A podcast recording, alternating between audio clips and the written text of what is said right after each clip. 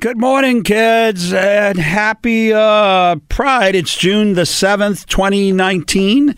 And, uh, well, we're celebrating Pride here in Los Angeles, the annual Christopher Street West Parade and Festival, celebrated in the city of West Hollywood, uh, my city.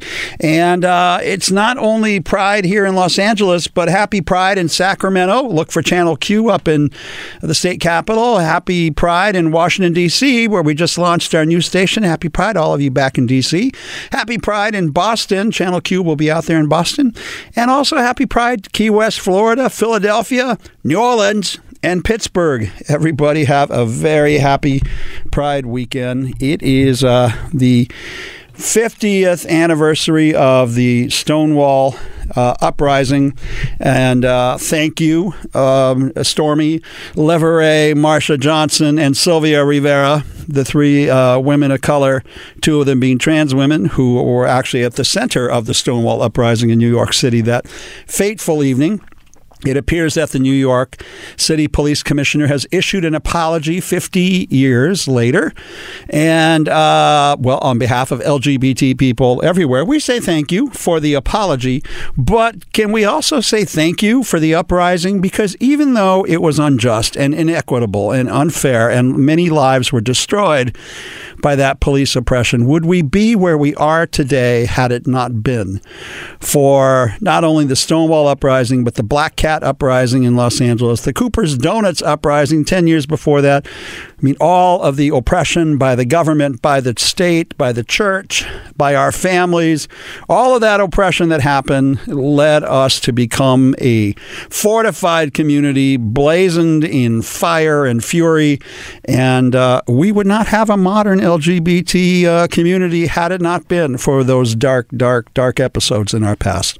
So, all right, New York City Police Commissioner, we accept your apology, but at the same time, thank you because uh, you helped us Uh, solidify and fortify ourselves to become who we are today. All right, what's happening today? So we've got a few great guests coming, as always, here on the sidebar. Our first segment, we're going to interview uh, Reverend Denise Barnes from the United Methodist Church. There has been a recent schism in the Methodist Church over LGBT issues with the church, in essence, splitting apart uh, over uh, the consideration of LGBT equality. And Reverend Denise finds herself in the middle of all that. She is the pastor and the most revered uh, at the church at the corner of Hollywood and Highland in Hollywood, California. And if you are familiar with Southern California, that part of Southern California, you'll know it as the church with the steeple with the big red ribbon on it. That red ribbon has been there since the early days of the epidemic. It has been a symbol of hope and comfort for those of us who mourned and lost so many. And uh, it was a reminder to all of us that not all people uh, who are religious, uh, not all churches uh, were anti LGBT, that there were those on the, I don't want to say the religious left, maybe I'll say the religious left to counter the religious right, but there were churches that were actually fulfilling their mission of taking care of those who were sick and suffering. So we'll talk to Reverend Denise first. And then uh, we've got uh, the incredible Michael Bussee will be calling in.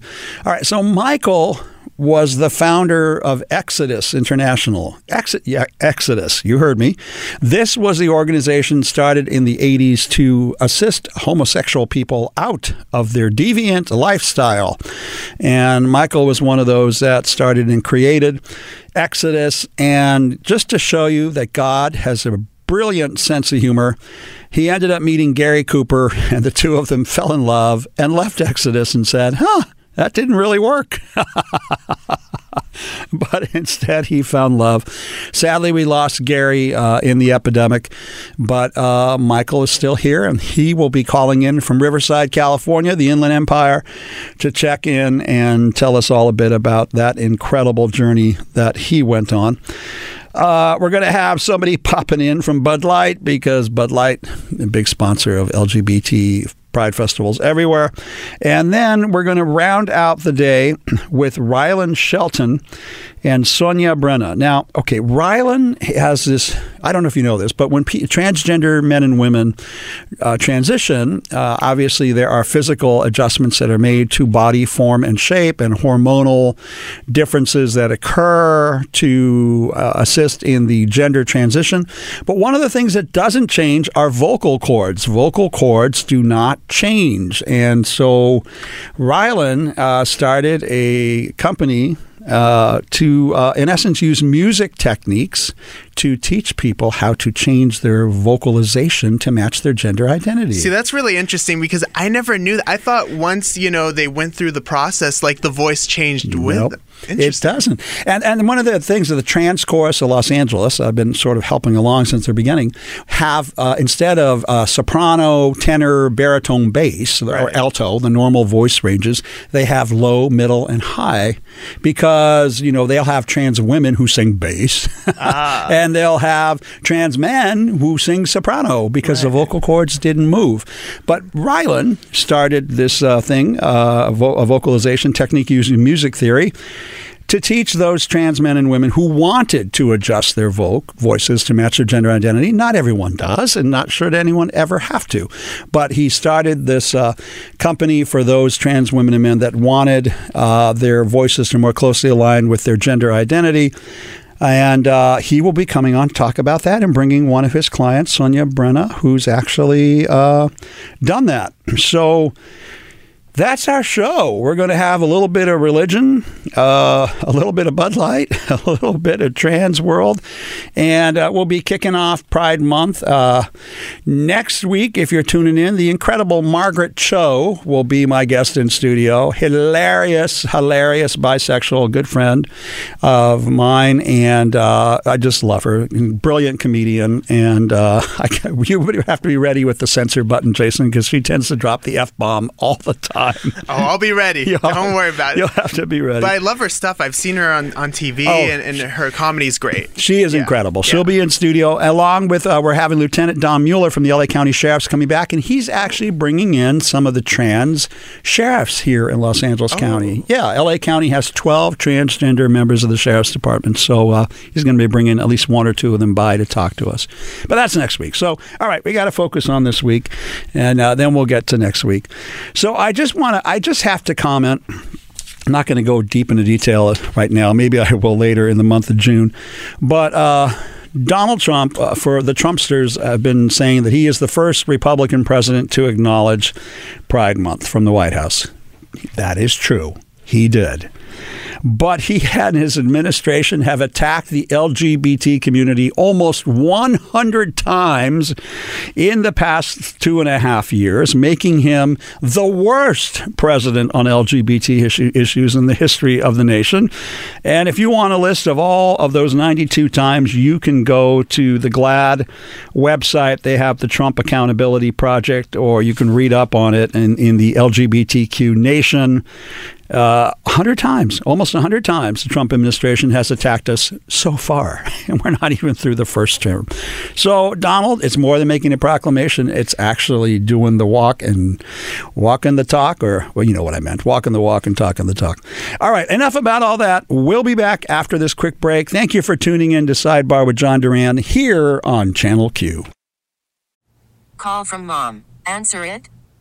Call silenced. Instacart knows nothing gets between you and the game. That's why they make ordering from your couch easy. Stock up today and get all your groceries for the week delivered in as fast as 30 minutes without missing a minute of the game. You have 47 new voicemails. Download the app to get free delivery on your first three orders while supplies last. Minimum $10 per order. Additional terms apply. All right, I love this song, and of course now I can't think of the title. Jason, who was that, and what? Hozier, I think, is the name. Hozier, take me to church. Take me to church. Got it. And and gang, we're about to take you all to church because our very first guest is the Reverend Denise Barnes from the United Methodist Church here in Los Angeles. Welcome, Denise. Hi, thank you. It's great to be here. Great to have you here. Now, there is a current. Uh, I don't want to say breakup, but there's a current, I guess, schism breakup. I mean, catastrophe almost in the Methodist Church. What can you describe what's going on? Sure. So, um, In the 1970s, the in our book of discipline, which is our book of rules that we use to govern ourselves, um, the language homosexuality is incompatible with Christian teaching was added. And so for the last 40 some years, we've been fighting to get that language removed. Um, and we had a special called General Conference this year in February to um, figure out what we were going to do and how we were going to go forward. And the result of that was um, a traditional plan was passed, which meant that that language was in fact strengthened. Mm. the word practicing was removed. So now, if you've ever publicly anywhere declared that you are not heterosexual, cisgender, and avowed homosexual, avowed. I remember that language, and avowed, right. self-avowed. Yeah, somebody yeah. once asked me if I was an avowed and practicing homosexual. I said, of course. Otherwise, what, what's the point? Exactly. if you, yeah, quite, quite. Wow. And that was that in the seventies. Was that a response to the sexual revolution that was going on in this yeah, country? I think elsewhere? you know, culture dictates very much what goes on, and that was added at the time. Um, and as I say, we've been fighting it ever since, and we find ourselves now in this situation where the language is strengthened, um, and the church is facing probably a split because of that. Hmm. I mean, not the first time that's happened in Protestantism. I mean, that is the history of Protestantism: is schism and and people forking out in different directions. Yeah, absolutely. Um, I heard a, a Jewish um, speaker say that um, if only Christians could be like Jewish people, where they could sit and argue a room and all leave as friends we wouldn't have so many denominations. That's a very good point. Right. That's a very good Yeah. point. So, what's gonna? What is it? Is there a practical effect on your church? I mean, do you do marriages for uh, same gender couples, or So we made the decision at our church um, at- in Hollywood um, that nothing was going to change. Um, we would continue to perform same sex or same gender weddings, obviously, if we felt that that was the right thing for the couple involved. Um, and that myself, as um, a lesbian, and I'm commissioned but not ordained, but that the church is going to continue su- to support me towards ordination, hopefully next year, um, which is something that the new rules don't allow. the Methodist Church does not allow women to be ordained like Not the women, Catholics? lesbian women. Only lesbian women. So, because you are an avowed and practicing lesbian, you cannot be ordained, whereas a heterosexual woman could. Yes. Yeah, that's just not right. that's just not right. Just it's not right. You know, it's caused a huge amount of pain and harm. Yeah. Um, our church probably has um, at least 50% LGBTQ identified membership. Hmm. And um, when you hear the stories that some people tell you of the damage and the harm that the church has done to them, and when you come to our church and you see the gifts and graces of every single member of that church Mm-hmm. and all they have to offer and all they are as Christians, you, you, it doesn't add up. You know, you just can't see how anybody could say that God is not working and moving through our community. Right. So what what's behind it? Is it people from the deep south in this country? Is, are they aligned with other forces around the world, or what would you attribute it to? So we're a global church. So we have a presence across the world, and we have a large presence in places like Korea, the Philippines, Africa, Ah. where their rules on homosexuality culturally are very different. They execute. ours. They execute gays in Africa. Absolutely, Yeah, absolutely. I mean, we think our lives are at risk, but over there they really are Right. um, seriously at risk. And so they tend to vote with the, I think, 30% of Americans who agree that homosexuality is a sin. Um, and their numbers are greater than the 70% of Americans who voted for a one church plan option. Yeah. Wow. So what happens then? Do two Methodist churches uh, end up getting created, or a Methodist Church of the U.S. of A., or uh, how does it end up? We don't really know right now. We're doing a lot of work at figuring out what a new church will look like and, and who's going to go and where they're going to go. You know, the United Methodist brand is broken now. Um, and we have an opportunity to create something exciting, something fresh, something wonderful, something where all truly means all. Right. And where your church is known for the church that does the mission work, you know? So, how much better to have, rather than um, that's the queer church or that's the black church or that's the Korean church, to have churches that that's the church that does the ministry on the border with the immigrants or that's the church that works with the homeless population and does a great outreach. I'd far rather our church was known for that Right. than um, the church that doesn't allow gay people in the door. That that is so true, and you know this is you're not the first. Obviously, the Episcopalians had to go through this, and and I think uh, the Mormons are still going through it. Jewish community, pretty much, they're okay. they're okay. Even the Orthodox, I think, are coming along in the Jewish community. Uh, we uh, Jason here, my beautiful producer, is actually a Muslim, and so we had Muslims for Progressive Values as a guest uh, one week. So we know that's they're a little further back, but I mean, it seems like religion's having to tangle with all of this. Right, I'm part of the Los Angeles Queer Clergy Consortium, and Methodists for Progressive Values are on that. Um, and there's Jewish folk and, Oh. and um, other denominations, Christian denominations also. So, yeah, we are getting together. We are trying to work together. So, It, you know, it's so fascinating because I think a lot of social justice movements come out of spiritually based churches and organizations. I mean, the African American community wouldn't be where they were had it not been for First AME Church, and that's part of your Methodist uh, denomination, correct? That's correct. And if you go back even further and look at why John Wesley created the Methodist Church in the first place, and bearing in mind he didn't go out to create a church, he created a, a way for people who weren't welcome in the church to go to church and to have a faith, and he took the faith to them. So everything to do with Methodism is based on social justice. Um, and that's why this is so hard to swallow when, you know, this isn't social justice what we're it's going not. through right now. And of course, I think the most prominent member of your church, in my mind, is Hillary Clinton. Hillary Clinton, longtime Methodist, and uh, Right. and I must be like killing her too to watch her church that because her dad, I think, was a Methodist minister, from what I remember. Uh, yeah, she's certainly been very heavily involved in the Methodist Church for all her life. Yeah, she hasn't spoken out about this issue. Um, it would be interesting to hear what she's got to say. I would be course. interested to hear what she has to say Yeah. too. Yeah. Well, I, I hope it all works out because uh, United, uh, your church in particular, has been very important uh, to Los Angeles. Really. Absolutely, and I was- we continue to plan to be that way. I was telling our listeners before you walked into the studio that your church is the one at the corner of Hollywood Boulevard, uh, Hollywood and Highland, with the big red ribbon on the steeple. That's the one. Yeah. What's the history behind the big red ribbon? Do you know? Um, so obviously it was before my time there, um, but um, the red ribbons were put up during the AIDS crisis, um, particularly when it got so bad that um, people suffering from AIDS weren't allowed in doctors' offices or hospitals, and many public buildings were closed to them. Our church put up the ribbons so that they knew that they were welcome to walk in our doors. Right. Right down the street is my church, St. Thomas the Apostle Episcopalian, which is at Hollywood Boulevard and Gardner. And uh, the Reverend Carol Barber is now deceased, but he, he had the same issue about he had all these congregants who were living with HIV and AIDS that were very sick. I mean, this is before there were any you know, pills or Right. medications. So he had parishioners with Kaposi's sarcoma on their arms and faces that were wasting away, who were dying horrible, tragic deaths.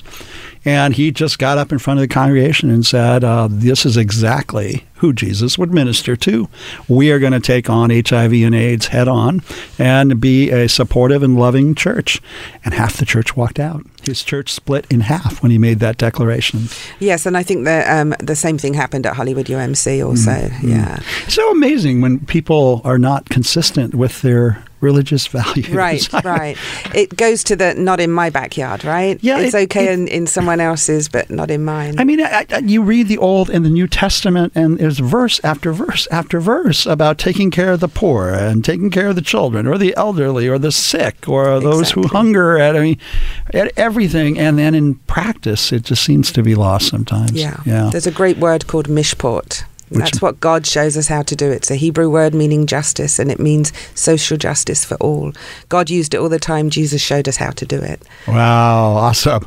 We're going to take a quick commercial break, and we'll be right back. Thanks for tuning in to Sidebar with John Duran here on Channel Q. Selling a little or a lot? Shopify helps you do your thing, however you cha-ching. Shopify is the global commerce platform that helps you sell at every stage of your business. From the launch your online shop stage, to the first real life store stage, all the way to the did we just hit a million orders stage. Shopify is here to help you grow. Whether you're selling scented soap or offering outdoor outfits, Shopify helps you sell everywhere. From their all in one e commerce platform to their in person POS system, wherever and whatever you're selling, Shopify's got you you covered. Shopify helps you turn browsers into buyers with the internet's best converting checkout, 15% better on average compared to other leading commerce platforms. And sell more with less effort thanks to Shopify Magic, your AI powered all star. Shopify powers 10% of all e commerce in the US. And Shopify is the global force behind Allbirds, Rothy's, and Brooklinen, and millions of other entrepreneurs of every size across 175 countries. Plus, Shopify's award winning 24 7 help is there to support your success every step of the way. Because businesses that grow, grow with Shopify. Sign up for a $1 per month trial period at shopify.com slash odyssey podcast, all lowercase. Go to shopify.com slash odyssey podcast now to grow your business, no matter what stage you're in. Shopify.com slash odyssey podcast. You know, I don't even know what that song is, but I would dance to it, Jason. What is that? Who, who are we listening to there? Swedish House Mafia. I love it. All right. Don't you worry, child. Don't you worry, child. And, and, and that's a good message for our next segment here. We are talking with the Reverend Denise Barnes from the uh, United Methodist Church here in Los Angeles. And um, thanks again, Denise, for coming on the show today. Thank you. We were talking about um, your ministry, and uh, it's obvious from your accent that you're not from South Carolina or New York City. you're from England, London. That's right. I grew up um, in. I was born in London. Grew up in the south of England, and um, I I had a number of careers before I, I um, left England. I was a. My first degree is in electronics and telecommunications engineering. Oh my gosh! Um, and then I became a special ed teacher. Then I packed it all up and went traveling and um, landed in Santa Barbara. Beautiful Um, part of the world. Yeah, moved to Ojai, which is Another beautiful part where of the my world. heart is. Yeah, absolutely. And um, finally got round to answering the call God had placed on my life. Hmm. And um, And what year was that? You became a, a reverend. I was commissioned last year. So in in the um, United Methodist Church, it's a two part process. Mm-hmm. Um, so you're commissioned as a provisional elder, and then in two years you can apply for full ordination. So I'm in the middle of that right now. Wow. And you said your congregation is about half LGBT? Yes. I mean, one of your ushers is my dear friend Rance Collins. So, Uh-huh. hey to Rance if you're listening in today, Rance. But, um, uh, and this congregation, I think, does a lot of service in and around Hollywood. You have a lot of homelessness service and things like that, right? That's right. Yeah. So we um, we feed over uh, 120 homeless folk every Tuesday. Um, we provide lunches and clothing. Um, and access to services. We also run a health fair now once a once a quarter, where they um, we get the agencies to come to us so that we can, once the homeless people come visit, they have access to all the different services that are available to them. You know, it- what always interests me about this is half of your congregation are members of our community. They're the ones out there volunteering, helping this community in following and acting on their Christian beliefs and values. But there's a narrative out there for LGBTQ people that says you cannot be part of LGBT and also be Christian or be Muslim or be a practicing Jew or that whole narrative is so it's false. It's false. it, it's really false and, and it's really difficult to navigate. You know, not only do you have to come out as queer, you have to come out as a Christian also. And sometimes that's harder than coming out as queer. Yes. Um, I went to a, a, a meetup group, a, a group of women um, just to chat, a lesbian chat group, and everything went really well until I told them I was a pastor. And then literally the conversation dried up and everybody just looked at me. Wow. Yeah, Yeah. and because of the damage that religion probably inflicted in their lives or what they witnessed. Exactly. People just can't understand how we can be queer and Christians. Um, but the thing is, it's not God doing this. It's not God saying that we're not welcome in churches and that we can't be pastors or get married. It's man that's Yeah. saying it. It, it's so true. It's a man made thing, and that's the difference. I was reading some statistics about millennial young millennials who are Republican who are part of the Trump coalition.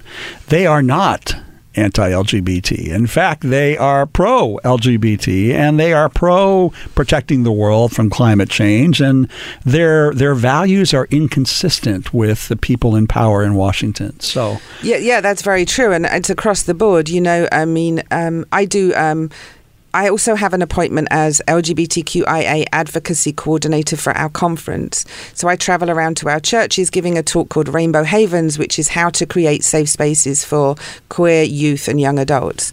And part of that, we talk about language and then we talk about statistics. The average age of someone of my age and older for coming out is 39. Wow. Right? The average age now for millennials is 17. It's a huge change Mm. That because it's so much more acceptable. It's Right. not the terrifying thing that it was. I- I'm not saying it's easy now because it's still not easy, but it's a lot easier than it was. Yeah, very true. I came out, I hate to tell you, at 19 in the 70s. So I was not, uh, either I was radical or I wasn't very smart. One of the two. But I came out at a very young age in a world that was very hostile to LGBT people. Right, Very, right, very hostile. yeah. But I, I think that, you know, the counterweight to the religious right, there has to be a religious left. There has to be voices. There have to be voices out there that bring the essence of spirituality and religion into the public sphere. That's right, and and we do that by showing people, right? So Right. one of our outreaches is I run a small group that meets at Mickey's Bar upstairs. Oh. It's called Spirit Pub. We meet every Tuesday night from five thirty to seven. We share a meal, we share a drink, and we chat. And it be, it's become a real covenant group of people that take care of each other, that talk about their faith in a safe environment, and is a great into church if you're scared of being in church because of the harm that's been done. That is awesome. That's true fellowship of the Spirit, is what it is. I had the uh, opportunity to travel to Israel. Um, I guess it was about five, six years ago, and I, of course, w- I wanted to see the town of Magdala, which is where Mary Magdalene came from, and and Mary Magdalene has been so treated so poorly by the Christian church. She was a very spiritual woman. She was one of Jesus' closest disciples. She probably would have been ordained a priest had it been allowed in the day. And instead, the church painted her up to be a prostitute, a whore, something that was less than desirable, as a way to subject her, you know, from not rising to the same level as men. Right, and so this also comes down to the the big debate about homosexuality in the Bible. You know, you have to remember the context in which the Bible was written. Right. And while the word of, of, of Scripture is is inspired by God, it's written by man. That's right. And it's written in the understanding that they had at that time. all of Leviticus, all of Leviticus, in the same you know paragraphs that talk about you shall not lay with a man as you would with a woman. We talk about shellfish. We talk about different fabrics. We talk about stoning people to death. I mean, Exactly. Clearly, it's not the moral code for 2019. Well, they thought at the time that men only had a certain amount of semen in their body, so they, you couldn't waste it. It was too precious, right? You Ah. had to preserve the race. So, in order to preserve you know, homosexuality being because it was around, the Greeks were practicing homosexuality, the Romans were practicing homosexuality. Yet Jesus Texas never said a word, Not one single not one word. single word Nope, about it nope. during his 33 years on, on the planet. Well, and the word homosexual only ever made it into the Bible in 1939. It was never in there before that. I didn't know that. Yeah. And then, of course, Paul, on his letters to Romans and other places. Well, Paul was a persecutor. I mean, he was rounding up Christians and killing them. Right, A hundred years right. after Jesus' death, and we're going to entrust this person to set our moral codes. Well, yeah, and, and also the um, uh, other interesting thing, and I'll be really quick, is Paul had a list of sins, and arsenokoi and malakoi are two words we don't have proper definitions for, but they were on the list of economic sins, not the list of sins against humans. So it's talking about a balance of power in relationships rather than same sexes. I love that. Yeah. Anything you want? Your website, and you- you're having a religious service uh, Sunday at Sure. the parade, so right? we're marching in the Pride Parade. We have a float with a band this year, and the Lutherans and the Episcopalians and us are doing a, a service of communion prior um, on the corner of Santa Monica and Crescent Heights. Crescent Heights. Yep. Thank you. Um, so yeah, please come along and join us. and that's at nine thirty or It's at 9? o'clock. Nine o'clock. Yeah, Okay. just prior to the parade. Um, and our website is www.hollywoodumc.org, and we'd love to hear from you. Reverend Denise Barnes, you're a treasure. Thank you. I'm so glad you were there and in leading that congregation through some really difficult times. I wish you well. Thank you so much. I hope you'll come back. I want an update on what's happening with I'd the love to. Methodists. That I'd love be to. awesome. All right, gang. All right, t- thanks for tuning in to Sidebar with John Duran. Back after this commercial break here on Channel Q. This episode is brought to you by Progressive Insurance. Whether you love true crime or comedy, celebrity interviews or news, you call the shots on what's in your podcast queue. And guess what? Now you can call them on your auto insurance too with the Name Your Price tool from Progressive. It works just the way it sounds. You tell Progressive how much you want to pay for car insurance, and they'll show you coverage options that fit your budget. Get your quote today at progressive.com to join the over 28 million drivers who trust Progressive. Progressive Casualty Insurance Company and Affiliates. Price and coverage match limited by state law. I love that, Jason. I don't know what it is, but I'm kicking my heel. I already. found it. I was like, let's go with it. Let's do it. We are going to talk next uh, with Jen Nguyen from Bud Light, who is here. But before we do that, I want to wish a happy Pride to everyone here in Los Angeles. It's Christopher Street West weekend. And happy Pride to those of you. Uh, look for Channel Q in Sacramento this weekend. Look for Channel Q in Washington, D.C. Look for Channel Q in Boston, uh, all having Pride weekends this year. And of course, happy Pride people in Key West, Florida, Philadelphia, PA, down in New Orleans and the Big Easy, and Pittsburgh, Pennsylvania. Everyone have a great Pride weekend. Jen, Nguyen welcome to Sidebar John Duran. Nice to have you here. Thank you for having me. I'm, I'm excited to be here. Yeah, we love it. Now, tell me a bit. Bud Light has been involved with the community for a long time. Yeah, yeah, we have. So obviously, we've been a sponsor um, and partner of Christopher Street West and LA Pride for some time, and it's actually just one of the ten parades that we actually or festivals. I misspoke there. That we sponsor just in California alone. Which is awesome. Yeah. So, um, anyways, yeah. Um, I, but I would say one of the biggest partnerships that we're proud of is is our partnership with GLAAD. This is our 20th year, and I don't know if you guys have seen it yet. Um, but if you guys go to your local bar, you guys should see these like rainbow Bud Light aluminum bottles that we just released for for Pride Month. Yeah. Well, actually, I have one here in studio, and it's got a beautiful little reading on the Bud Light bottle. It looks really nice. It's really gorgeous, and uh, this is the famous Bud Light beer, brewed for the many who've opened eyes and hearts and minds, who've spoken out, stood tall, and loved with pride, and for the many who, on this day, in this moment, want the world to hear the truest truth, the truest truth about themselves, and see things as they can be. We celebrate. Wow, that's pretty good. That's pretty yeah, powerful. yeah. We, we even updated um, our iconic crest. Um, and so, um, yeah, with words of inclusivity and support. Um, so it's not just a rainbow, it stands for so much more than that. And Yeah. so, yeah. I have to tell people because some of our listeners may not know this, but we had uh, we had Cleve Jones on the show a few weeks ago, who was Harvey Milk's assistant in uh, San Francisco. He's actually featured in the movie Milk, and Cleve reminded everybody of the history that we had with the Coors beer boycott. Now, during the 1970s, the Coors family was going after not just the United Farm Workers, but going after LGBT people, funding millions of dollars to foundations that were prosecuting LGBT people. So our first introduction was an anti-beer. we were actually Oh, no. pouring Coors beer into the gutters uh, in the Castro, in West Hollywood, in New York City, and into that void. Uh, this is probably before your time, but Budweiser, Anheuser Busch stepped in and said, "We're there. we'll, we'll fill this vacuum. We'll fill this void." Wow, I, I did not know that. I know you're young. You're young. You and Jason are my millennials in the studio, so you, you don't have to know all that. I'm old, on the other hand, so I do know little details like that. So, long history. So we appreciate all the years of support. from- Yeah, yeah, no, of, course. I mean, I I feel um, actually Sherry over there. Um, she, like she doesn't know this, but I actually I feel personally attached to, to this project as well because I do identify with the LGBTQ commu- community, um, and that's just actually something that I realized maybe about two ish years ago. Yeah. That's awesome. So yeah, um, Sherry actually knows this over there. I was engaged to a really great man prior Oh. to that, and then I called in love because called it off because I fell in love with someone else. Who was not uh, a man? Was not a man. Yeah, I just outed you, Jen Wynn, on national radio, so you're welcome. I helped you skip a few steps. Sherry has no idea either. That's incredible. That is really awesome. And I know it's always uh, um, because I have many. My family, uh, my sister is married to a Filipino.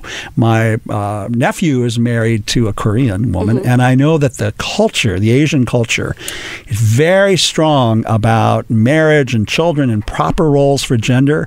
So when somebody comes out in the Asian community, I'm like two thumbs up because. That Yeah, takes yeah. ganas. yeah, it's, it's it's been an interesting process. Like my family's been super supportive. My dad definitely was a lot of word vomit, and Yeah. then after a few hours, he like texted me. He was like, "You know what? I love you no matter what. They'll You're get still there. My daughter." I was like, they'll get there. They always get. I came out in the '70s. I know that was a long time ago. I know. "So I guess before yes, your, your before my time." either of you were born. And my mother was one of the founding uh, mothers in East LA around uh, PFLAG, Parents and Friends of Lesbians and Gays. And the young Latina mothers would always come to her because I've been out for so long, saying, "Weren't you upset when you know John came out of the closet and told you he was gay?" And she'd say, "No, I was upset when my son Tony came out and told me he was a Republican." That really, that really really frosted me. That's my mom's humor. But uh, so uh, two thumbs up to you. Oh, and thank well, you thank for being part. You're going to ride on the float then, I assume. No. What? You've got to ride No. on the Santa You know, we, Monica uh, Boulevard. we have about 10, 10 to 12 spots. So, so there's definitely uh, other members of our uh, uh, contingent. We have about 100 people that will be marching. So, so anybody who wanted to dance for the mile and a half, I was like, you go for it. but yeah, um, I'll be there. I'll be passing out. So, so we'll have like a bunch of uh, Bud Light flags. That's awesome. Little chachis to, to give out to, to people sitting and watching. That's really awesome. You know, the Disney employees have been riding down Santa Monica Boulevard for a long time now, but for the first time this year, Disney has put Mickey and Minnie in Paris Pride, which is uh, great to see because it means just a matter of time before we get Mickey and Minnie at Christopher Street West. absolutely, I'm going to push for it for next year for the 50 year anniversary of Christopher Street I feel like yeah, you know what? Yeah. You like you should. I mean, it's the 50th anniversary. yeah, yeah, yeah. I mean, it seems kind of funky, but when you got Mickey and Minnie in the parade, you know you've arrived. So, Oh, uh, absolutely. I mean, I mean, come on. They're like they're based out there in Burbank. Disneyland's down the street. I, I know. Well, here, here's my little you, another little story. So back in the 70s, I was torturing myself for being uh, Christian and homosexual at the same time, thinking that that was incompatible, right? So I prayed to God. I said, I have got to get away from Los Angeles because it's corrupting my soul. I need to go somewhere where the kids are clean cut, all American, conservative to save my life, save my soul. And I got a job at Disneyland in Anaheim, not realizing I had just thrown myself into the hotbed of homosexuality because everybody who worked at Disneyland was gay. Had, within three months, I was dating Peter Pan. True story. True Oh, wow. story. We actually had him on the show once, Dennis Osborne. He used to play Peter Pan at Disneyland. Oh my goodness. Yeah. We've got to wrap up, but uh, any last minute words to our listeners about Uh, this no, weekend? yeah. Um, have fun, drink responsibly, stay Yes, safe, yes. and happy Pride. Happy Pride, everyone. That's Jen Wynn from Bud Light. Glad to have her on board, Bud. Thank you for being such a strong supporter of the LGBT community and glad. And uh, we'll be back after this talking to Michael Bussee, the former uh, founder of Exodus International. Thanks for tuning in to Sidebar with John Duran here on Channel Q. I'm Sandra, and I'm just the professional your small business was looking for. But you didn't hire me because you didn't use LinkedIn jobs. LinkedIn has professionals you can't find anywhere else, including those who aren't actively looking for a new job but might be open to the perfect role, like me. In a given month, over 70% of LinkedIn users don't visit other leading job sites. So if you're not looking on LinkedIn, you'll miss out on great candidates like Sandra. Start hiring professionals like a professional. Post your free job on linkedin.com slash recommend today. Even if I wanted to. I love this song, Jason, but I forget the name of the artist who sings it, but I love it anyway. I, I, I actually forgot the name too, but it's uh I know it's Macklemore. He's Macklemore and Ryan, and uh, and uh, Same and- love. same love, That's it. and it's Mary something. Mary Lambert. Mary Lambert. There we That's go. it. That's it. there we go. See what happens when you get a baby boomer and a millennial. Eventually, we'll get the answer together. We are going to talk to the incredible Michael Bussee next, who is calling in from Riverside, California. Michael, one of the founders of Exodus International, way back in the 1980s. Michael, welcome to the show, babe. Thank you. Good to talk to you again. It's been a long time. It has been a long time. You know, we have people tuning in uh, from Los Angeles to New York and all places in between, and a lot of small towns. And there may be some people, either younger or older, who don't know what Exodus was. Can you tell them? Well, I'm kind of happy that they don't know what it was. I know. Let, let me explain it. Um, back in the early 1970s, there was this movement, kind of in response to the American Psychiatric Association um, removing homosexuality as an illness. Churches stepped in, especially com- uh, conservative churches, anti gay churches, and started forming ex gay ministries. and I got caught up in one of those. Um, I was I had grown up at a time when it was a crime, a sickness, and a sin to be gay, and I bullied all my life in elementary school and junior high, and I wanted more than anything else to stop that bullying, and I thought the only way I could stop it was by not being gay anymore, and the church promised that. They said with enough faith, you could overcome your what they called same-sex desires and become heterosexual. Of course, that never worked, but um, that's what I got caught up in, and that's what I believe because that's what was being told to me. And uh, then the story goes on. You met somebody named Gary Cooper. Right. I started a ministry at Melody Land Christian Center, which is across the street from Disneyland. Isn't that funny? We were just talking about Disneyland. yeah, I was listening. Um, it was a, um, a previous theater in the round, and this very conservative, charismatic church bought the old theater and started holding miracle services and prayer services. It was kind of a huge mega church, actually. And in 1974, I started a little prayer group for members of the church who were trying to figure out what it meant to be Christian and also be gay. And initially, we weren't about changing orientation. We were just about getting together and trying to figure out what we thought God wanted us to do. And in Um, we- 74, homosexuality was a crime in California. Yes, it still was. Yeah. Um, so it's believing, as the church taught, that if you had enough faith and prayed enough, um, we embarked on this little prayer group and called it Exit because we thought you could exit homosexuality. Um, and we had about oh 12 or 15 guys that would come every Tuesday night for this prayer group to confess their sins and to receive prayer and and hope that God would change them. Um, in 1976, we started hearing about other small ministries that were popping up around the country, and we decided to hold a conference there at Melody Land in 1976, and that's where Exodus International was born. Exodus was kind of a loose knit coalition of these ministries. Um, and we really believe we called it Exodus because we thought would lead, you know, thousands and thousands of people out of the wilderness of same-sex attraction. Of course, it it actually did the opposite. It made people depressed and and despondent and guilt-ridden and even suicidal. So I began to see pretty early on that it wasn't working, and not only that, uh, it was harming people. And then I met somebody uh, who came to the program and fell in love with him, which I didn't, which I didn't expect. I love this. I, this just shows me one, God has a sense of humor, and two, there should be a movie made about your life because I think it is just the height of irony and uh, good fortune that you met Gary Cooper and that happened.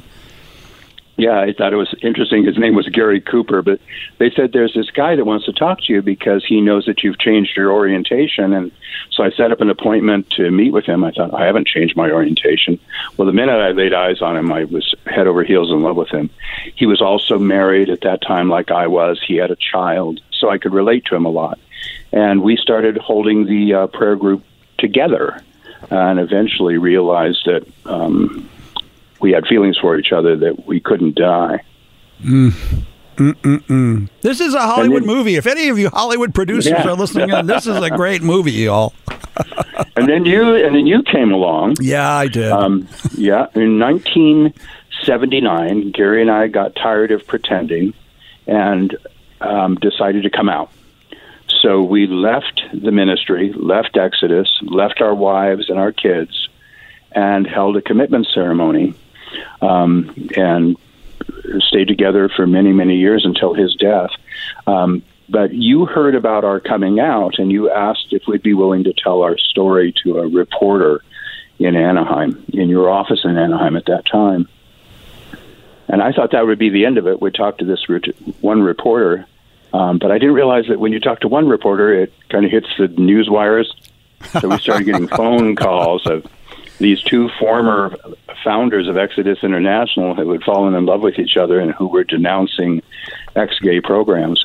So I really thank you for doing that, especially during uh, Gay Pride Month. You were the ones that the one that really helped us find our sense of pride and our sense of purpose. Oh, it makes me feel good to hear that. I, I just wanted you to speak your truth. So, uh, Yep. I'm glad you gave us that opportunity. And we went on. Gary, um, in the late, um, uh, in the early 1980s, actually, was diagnosed with AIDS. Um, and we knew that our time was limited. And it was actually Gary that said, Mike, we need to speak out. You know, these programs are hurting people. And so we started that journey and kept speaking out until he passed away, um, early 1990s. And I've been doing it ever since. Um, because these programs not only are ineffective but extremely harmful and do a lot of uh, emotional, psychological, and spiritual damage, not only to the person who seeks out these kind of programs, but also to their loved ones and families who feel that they did something wrong to cause their loved one to be gay, which of course is a bunch of hogwash. But um, the damage is incredible. Um, the good news is that there are now there's now a coalition of 24 former uh, ex-gay leaders who are speaking out in unison against these programs, including some of the most well-known former leaders of Exodus, including people like Randy Thomas and John Paulk and Alan Chambers. All have joined together to denounce these programs and to call for a ban on the practice. That is awesome. 24. That is Yeah. awesome, Michael. We've got less than like 30 seconds. You have a website or some, a way of people to contact you if they're listening in and they have some ex gay ministry in town they want to confront? You, a way of people to contact you? They could uh, certainly um, contact me by email. I'd be happy to respond to them, or um, I'm on Facebook too. I, I'm, we're friends on Facebook. Michael Bussee. Yes, we are. B U. S S E E. Yes. That's awesome, Michael. Well, Michael, happy Pride Week. You put the P in Pride, man, because your story is incredible. And in essence, you have ended up saving uh, many, many souls. Well, thank you very much, John. And again, thank you for kicking us in the butt, Gary and me, to speak up and speak out. And it's made a lot of difference in my life, and I hope in other people's lives as well. Jason, my producer, has already given the thumbs up, and you need to come back for another show in the later in the year. So I hope you'll come back. We'd love to hear more from you. I'd be happy to do it anytime. All right, thanks. Gang, we'll be back after this commercial break. Thanks for tuning in to Sidebar with John Duran here on Channel Q. Audacy is giving you a chance to win a trip to London to see Taylor Swift at the Eras Tour. It's Tay in the UK. Hey, it's Taylor. Just download the free Audacy app, log in and listen to a participating station for a minimum of 60 minutes to get your daily entry. And you could win a chance to fly off to London with three friends and see Taylor. I can't wait to see you at the Eras Tour in London. For more, go to audacy.com slash Taylor. Tay in the UK. It's on the Audacy app. Thanks to Republic Records. This is a national contest. Masculine women and feminine men from the 1930s, even back in the 1930s, LGBT people existed and were portrayed in radio, film, and movie making. And then the Hays Code came along in the 1930s and completely eliminated us from any portrayal in the media. Little ancient LGBT history there for you all. We are about to enter into a topic that I find really, really interesting. Uh, and uh, we've got Rylan Shelton and Sonia Brenna in studio. Welcome, Rylan. Thank you so much. Sonia, welcome to the show. Thank you. And uh, Rylan, rather than me try to describe what you do and completely muck it up, why don't you tell people I'm sure what you it wouldn't is? do I, I would struggle. Why don't you Why don't you tell people what you do? Um, well, I am a vocal coach by trade. That's what I do day in and day out here in LA. Um, and I've designed a vocal development program for the trans community called True Voice that uses musical technique to access and cultivate aspects of a person's vocal instrument with the goal of then applying that development to a speaking voice that more authentically expresses the person with regard to their self-identified gender. All right, very cool. I know the trans chorus of Los Angeles, uh, they were birthed out of the gay men's chorus of LA, where I was on the Mhm. board for many years. And I know that the uh, arrangements for the trans chorus are not in typical soprano, alto, baritone, tenor, bass, but rather low, middle, and high. Yeah. Because gender fluidity happens in the trans chorus, and people sing parts then sure. that are not necessarily traditionally associated with gender. Well, and that can also be pretty dysmorphic for people going through a gender transition to be assigned as a soprano when, when that's you sing not how bass. they identify. When you yeah, sing bass, exactly. right. So, Brenna, you did this. Why did you decide to, to go through this? Well, I'm an FGM transgender woman. MTF, actually. I get so confused about it myself.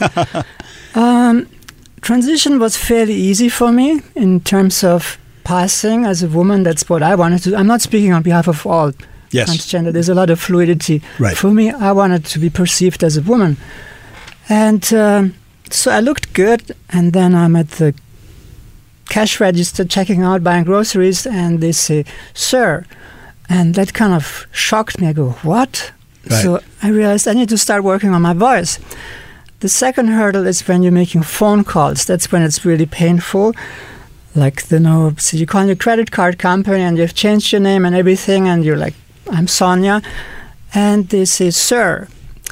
So it's very, I mean, for me, that's very, that was very difficult. Yes. And uh, I was surprised because transition was sort of n- natural. Like, this is who I am. I finally found out who I am.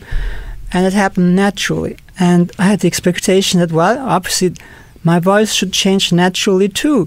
But it didn't. Right. The vocal I mean- cords don't change uh, during the transition. No, if right? you're born male and you went through puberty and everything, you're going to have a male voice. And even if you take female hormones, that's not going to change. Right, right. It's, it's different for female to male. The moment they start taking testosterone, the voices begin dropping. I mean, it takes a while, but Mm. they do have sort of a more deeper voice. So here you are. If I were to speak with my full on male voice, it would be like a parlor trick. Right. And it would be like a mismatch. And Right. so it was very important as part of my transition to be perceived as female even when I'm speaking. In fact, even right now, I'm still worried about it. Like, what are people going to hear on the radio? I think they're hearing a feminine voice, a female voice. That's what I'm hearing. Yeah. Okay. Yeah. Well, that's fantastic. Then uh, I started taking an acting class. A bit of a cliche here in LA, obviously, but for me that was completely. I had social anxiety, and I was in group therapy, and they said, "Oh, why don't you take an acting class?" Okay, I started doing that, and again, the first thing was who. What are they going to perceive me as? They see that I'm female, but I outed myself right away. Still, what kind of roles am I going to be playing now? And I get assigned female roles, thankfully. But I was always holding back because I was afraid, well, if I start playing an angry woman, I can do that because the moment I start raising my voice, I'm going to sound like really my powerful male voice is going to come out. Mm. And that was one of the reasons why I started working with Ryland. Mm. And he was very, I mean, I have to say, actually amazing Yeah. because it's not about just the technique. There's a lot of people who have techniques, and you know, I had already worked on my technique a little bit, but there was always a strain and a discomfort, and I was never, you know, it's like I don't know how to describe it anyway. But Ryland, he had a different approach, and he was also very mindful of the psychology behind it. hmm Rylan, why did you start this? This brings up a very Yeah, good question. That's Wh- a great Why question. did you start this? Um, I saw that the, in terms of what's happening in the country, um, it, it was about July, I guess, when Trump announced uh, the transgender military ban. It was the summer, almost two years ago, and. I had been working on um, an entertainment project at the time. I found that particularly devastating as a member of the queer community. Um, and to marginalize further the most marginalized among us was a particularly low blow. Um, and it also had me feeling a little bit powerless. Like, what happens next? You know, and how can what what can I bring to the table in order to mitigate to stem this sort of fear and separation and those sort of impulses on the darkest. and you're a vocal coach. And I'm a vocal coach. That's what you do. Yeah, that's, that's, what I do. That's so what you I work with music um, and I work with entertainers to help them adjust their range, to bring out the most authentic expression of their voice in performance. And I saw that this was something that this was where I could. Uh, I could help. I could become involved in this conversation that has just absolutely captivated the country um, over the course of the last couple of years in a way that it hasn't throughout all of the history of um, gay rights in this country. And so helping people authentically and yet healthfully and conscientiously uh, adjust their instrument or find new ways to use their instrument that more authentically express them is is what I can do. And so I decided that there was something. And Sonia was actually my very first private client. And we had known each other. We were acquaintances. We had friends in common and seen each other um, at social functions and things like that. Um, and we found ourselves having a conversation one day. And I made some observations about her voice that I wanted to know more about. And without you'll you'll correct me if I misquote you, right, Sonia? Sure. But she said basically that she f- doesn't want. I, I, I said to her, it seems like you're holding back, and it seems like uh, you have brilliant things to say, and I, I can just I, I can never hear them. What's holding you back in terms of using your voice? And she she articulated that it, it, she felt like it betrayed her. It had sort of come to the point where it was undoing all of this fantastic work that she'd done to authentically express herself physically and visually. But yet, she didn't want to be heard. She didn't want to be heard in the room. And to me, as someone whose voice is so at the core of who I am and who I believe that it's so strong and identifying for people, right? Um, that was a heartbreak. That was that was a moment where I understood like no matter what happens for visibility for trans people, if we can't give them an opportunity to feel like they authentically express themselves vocally and tell their stories and be heard, then we'll only get so far. Mm, really good points. So musical techniques. Now, you know, I know just enough about singing to be a danger to myself and others. but uh, but uh, people who sing can either sing through the mask, as Sure. singers call it, which means the face, the nose, the nasal chamber, or they can sing from a far deeper place down down here, way down Yeah. here. Are those the sort of musical techniques that you employ? Is Yeah. singing from the mask. So what you're talking about is the core principle of my work, whether I'm working with cisgender, transgender, entertainers, non-entertainers, is about resonance and finding um, a way to make contact with resonance in your instrument that you might not make contact with on a daily basis. Our brains do a really good job of making a shortcut for us in terms of speech especially and says like okay you don't have to think about this anymore this is how you do it and so that's particularly hard to circumvent especially with a speaking voice More about all this when we come back from commercial break, gang. Thanks for tuning in to Sidebar with John Duran here on Channel Q. Miss Dolly Parton traveling through from Transparent. Yeah. Oh, this is a fascinating conversation. I'm so glad we're having it. And you know, Sonia brought up a really good point about finding authentic self. And I know for a lot of gay men um, who have been gifted with a lisp or an effeminate sounding voice. Uh, for years and decades, they do everything they can to hide it, to stifle it, to like to hold back, like Rylan was describing.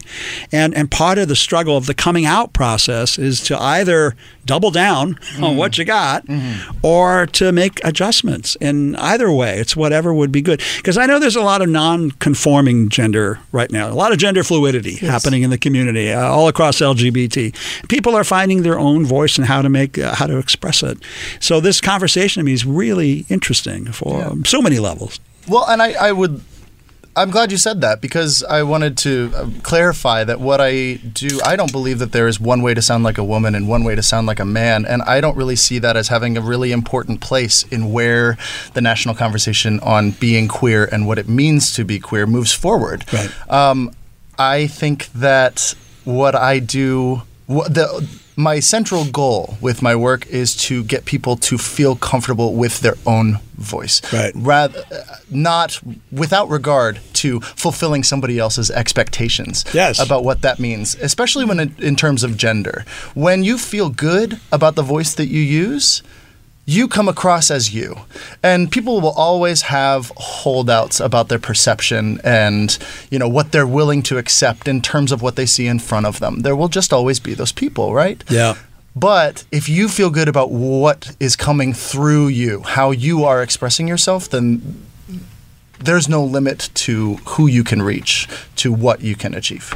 You know, I uh, way back in my early years of my law career, is way back, way back, like back in the uh, '80s, I represented these two lesbian women who were confronted at the Orange County Fairgrounds, and they they were called sir. They were called men. Even though they were just very, oh, I remember what it was. They were bodybuilders. They were lesbian bodybuilders, and the mm. Costa Mesa police kept referring them as men, mm. sir, and they kept saying, We're women, we're mm-hmm. women. Mm. And the police finally took them behind a tent to do a genital inspection oh to determine because they came out of the women's restroom, they wanted to prosecute them for being in the wrong gender restroom.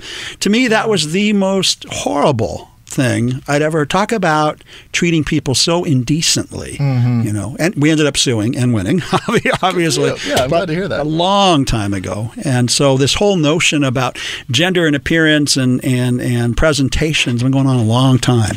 Hmm. A long yeah, and what I'd like to say is, I mean, we've already spoken about it being an expression of your authentic self, and it made me sad when you were saying that even in the gay community, people try to change their voices to fit in. The thing is, it sounds trivial if you never had to change your voice or work with it, but it's such an intimate expression of who you are. It's Mm.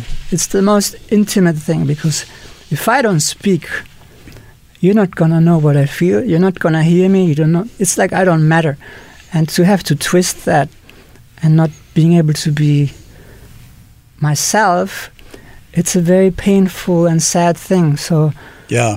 You know, for me, I would not want to have a, a deep basso bass voice. I want to soar like Adam Lambert or Freddie Mercury. I want to soar up on the high A flats. That would be heaven for me. Well, but those voices like that, we they're incredibly respected in Right. the, the music industry. Very true. But like to to what you were saying earlier about queer men sort of couching their voice, either doubling down or you know couching it in something right. uh, that goes sort of against their natural inclination.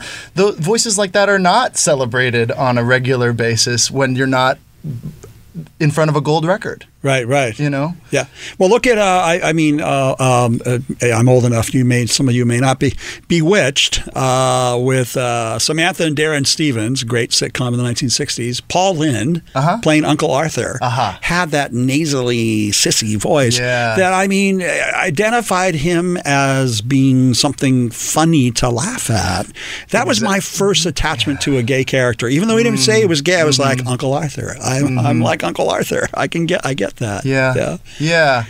There's a, that's that's come up so many times in conversations. Paul Lynde and Yeah. like what his portrayals did for really iconizing um, a gay expression. Sassy. Yeah, You know, uh, smart, clever. Sure, and there are so many positive Witty. things about that, and then also so many sort of ghettoizing things about that, right? Yeah. And it's like this is the way. If you're going to be nationally visible and you identify as gay, you better do it like this, right? And I think that's something that we still struggle with. I think so.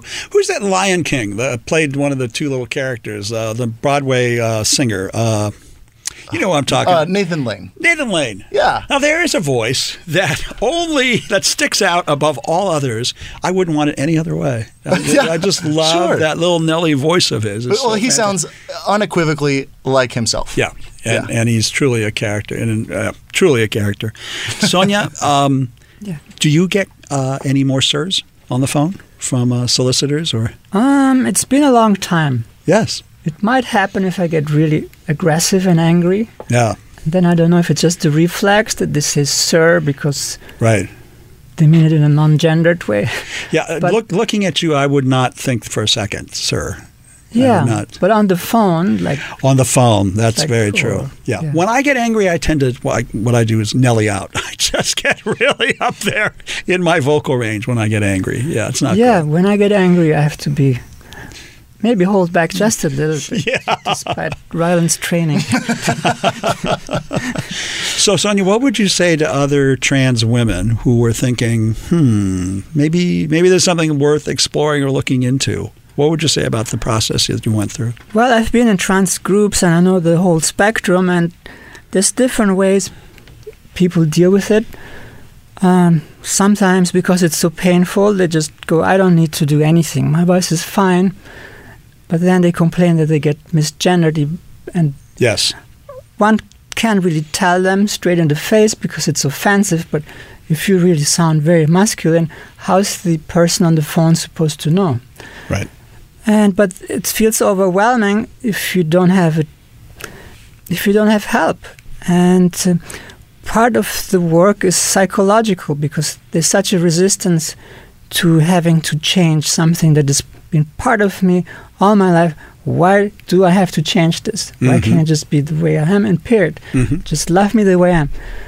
Um, I don't know, but Rylan was very helpful in kind of understanding that it wasn't just about learning a technique and doing exercises, but that there was a psychological resistance.